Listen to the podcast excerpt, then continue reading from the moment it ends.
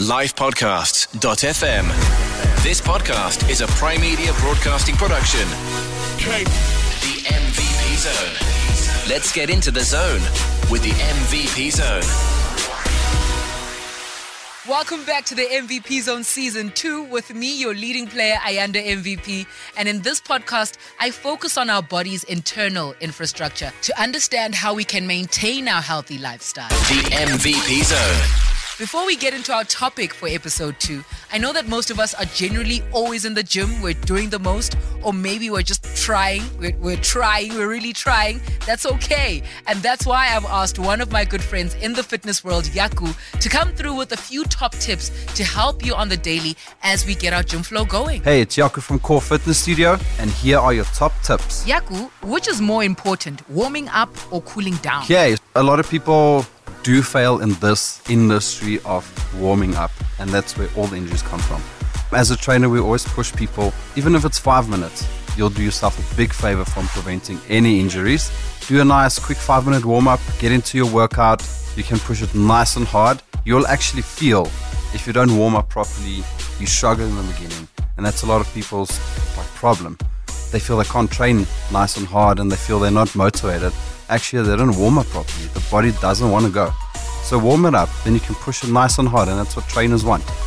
Cool down, very, very important. Stretch the muscles out a bit. Doesn't need to be a big, massive cool down, but maybe throw in a yoga session now and then throughout your workouts in the week. Get that body stretching and relax a bit. Have some time for yourself. If you need any more information, let's touch base on Instagram at core underscore move. The MVP Zone.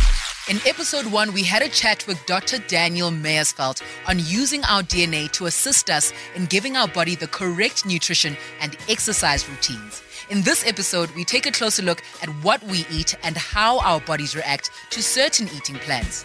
And who better to help us with that than a registered dietitian, Molaifi? Jenna Bowes completed her Bachelor of Science with honors in dietetics and nutrition at the University of Cape Town. She started her journey in the health and wellness industry by qualifying from the University of Stellenbosch with a BSc degree in sports sciences and a BSc honors degree in physiology. Jenna has a holistic approach to diet and believes that a healthy lifestyle is achievable. She believes that perfect eating doesn't exist. Yes. Perfection in her eyes is learning to indulge within a healthy lifestyle while simultaneously being able to achieve and maintain your goals. The MVP Zone. Jenna, what is the difference between a nutritionist and a dietitian? Basically, the biggest thing between a dietitian and a nutritionist is that a dietitian has the ability and the science backing to treat a patient therapeutically. What I mean by that is that we understand the human body in terms of physiology. We will understand a metabolic process, so what diabetes actually does in the body, not just looking at it in terms of the impact of, of weight or, or other goals that people might have. Mm. We are also governed by uh, the Health Professions Council of South Africa. What that means is we are only able to practice science based nutrition. So we aren't able to give a client anything that isn't completely sound in terms of practice and that we've seen uh, results or have got literature to be able to back that. So the main difference there is actually just the qualification. Mm-hmm. Um, so the qualification differs between the two, and nutritionists are not governed by a body that basically protects the client in essence. What must one know before they begin a specific eating plan? I think probably when anyone sits in front of me, wherever I find them, is why are you doing this and what is your goal? Mm. Everyone wants to be a little bit better than what they are currently, whether that's a little bit of weight loss or muscle gain. And that's something that keeps you motivated. So if you aren't able to define why you're doing a process, you're not going to be able to continue in that process. And goals are not achieved overnight. It is a long process. And that's why something like diet takes work on a daily basis. And if anyone ever tells you it's easy, they are 100% lying. But I need to kind of gauge what they're sitting with, with in terms of metabolic complications, if they've got family history of medical conditions. And that's obviously incredibly important. I need to put a plan together for them that is tailored towards those specific conditions. I also need to know what their lifestyle is like. And I think this is a point where I take quite a lot of time to find out what a day looks like in the life of that patient. Mm. Do they have kids? Do they have a family? Who's doing the cooking? Where they're doing the shopping? Also, you know, budget comes into play with, with, with cooking and healthy eating as well. So I need to look at everything uh, lifestyle, family, medication, a medical condition, exercise, activity, and then put that all together to create the picture of, of what I'd need to put in, into a plan. How can someone know how much water they can drink in a day? Obviously, some people's bodies are different now that we've learned that people have different body types and different things that they can take in. Is water really good to just drink whenever, however? So, there's quite a lot of evidence on the kind of topic of, of hydration, but what's really interesting to know is that dehydration, even 2% loss in, in body weight, from hydration um, status being low will actually impair concentration. It can impact on your mood. It can also impact on, uh, on your metabolic rate. So, water is incredibly important and is gauged according to a mass of a body. So, one um, bit of information is 30 mils per kg of your body weight. Uh, that can work out to excessive amount, but um, the generalized recommendation of six to eight glasses in a day is based on your basic requirement, and then obviously more with those that are active, more in hotter seasons where we're sweating a little bit more. Mm. Um, and then definitely more around sport and, and exercise. But I get so tired as the same bland taste sometimes. It doesn't quench me, and I want to go and have like a juice or a cool drink. And I know it's bad, but how can I then make my water more interesting for me to enjoy? Water is obviously the key towards hydration, but other things often give us hydration as well. So things like herbal teas are great, and your fizzy drinks, your energy drinks, your fruit juices, even your teas, your coffees can offer a huge addition in calories to your daily consumption, which is generally a quick fix to take out. So my recommendation is flavor your water. Cut up some fresh fruit, make it seasonal, um, and add that to water. Add that to sparkling water to give it a little bit of a fizz and variety. Um, we call that generally uh, infused water. Mm. There are also brands on the market that offer a sparkling water that have got no calories, and that's a a topic of understanding what you're looking for on a label um, and how to define whether it's a good a good product to incorporate or not. And quite frankly speaking, if you really feel for something, keep it to a minimum. If it's something that's contributing towards weight, don't do it every single day, but every now and again, a small indulgence is really not the end of the world.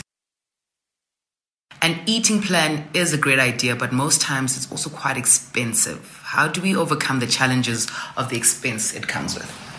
I think knowledge is power, and understanding that food can be very, very expensive, but it can also be super affordable if you understand what you're looking for.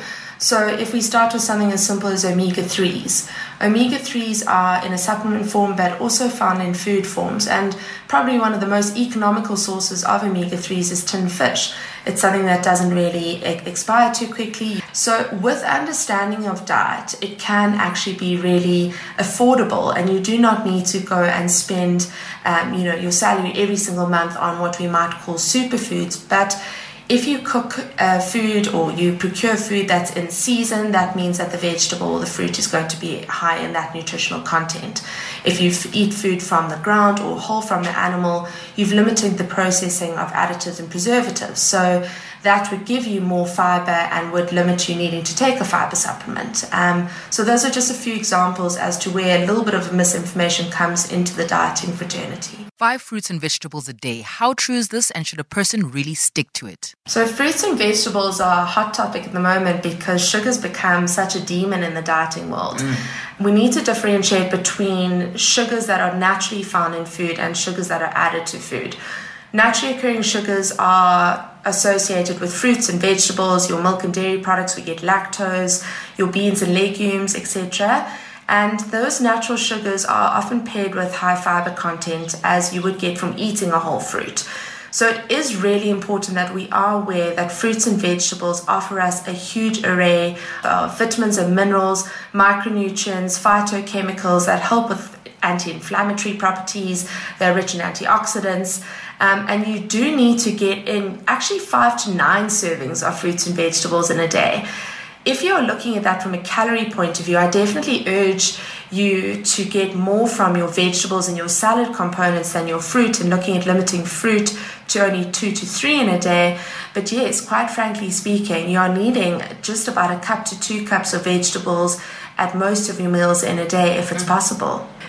What is so special about protein and how much should be eaten?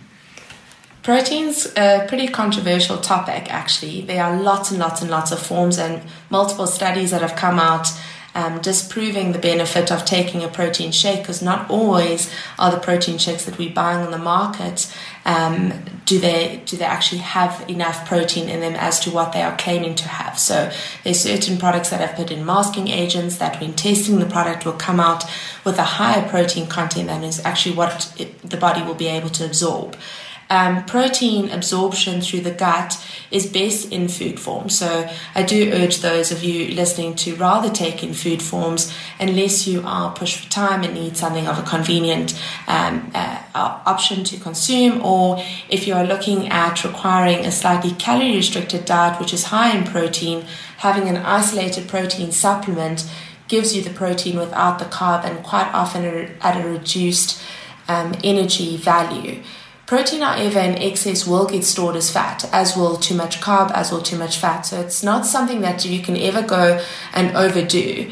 Gaining muscle is going to be working against resistance as well as adapting to diet and having a positive protein balance. So, what I mean by that is do not supplement protein alone. You will not get the, the body composition changes that you want.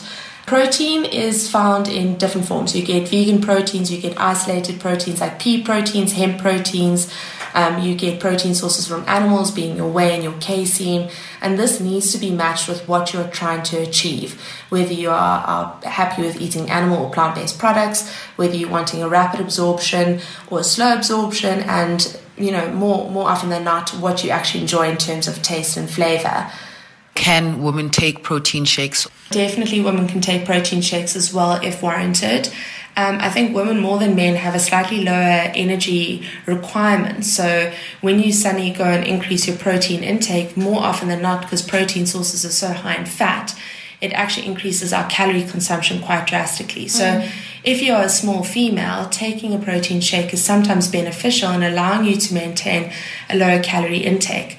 Working with a professional, however, will actually give you different options as to whether you should take it in a protein shake form or you can isolate it in a food form. And that's again personal preference, um, depending on if, if there's any medical condition or what your specific goals are just generally speaking, protein shakes are, are, kind of blanket supplemented at certain calorie consumption in a day. So often, if it's a small female that's working with me, I might actually just recommend a smaller dose. Mm. Um, so a single scoop instead of a, a double scoop to meet her specific needs for her goals and her weight.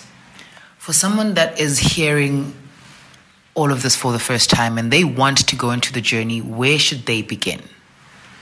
I think start with what you know. Um, our bodies are very much able to make adaptations in small phases. So if you change too much, honestly speaking, you are not going to be able to sustain those changes. So if you can realistically say, okay, I can train three times a week, then set that as a goal. Don't be unrealistic in your goals because pretending to train for seven days a week and eat five meals a day or three meals and two snacks, um, take all your nutritional supplements is quite a, a big commitment. And quite honestly speaking, that is ultimately setting yourself up for failure. And at some point, when you don't succeed that absolute perfect way of eating and exercising, you will feel like you've let yourself down and to a degree that you have failed.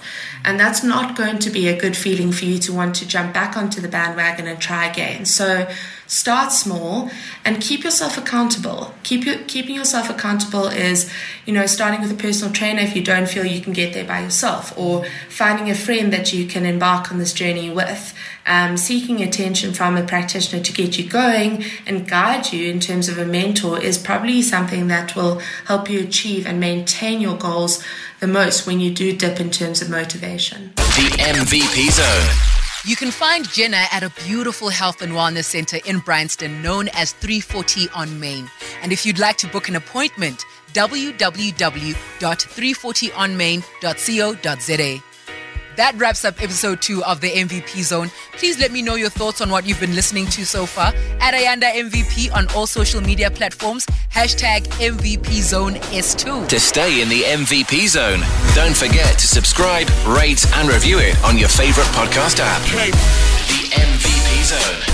Livepodcasts.fm. Subscribing to a live podcast is free.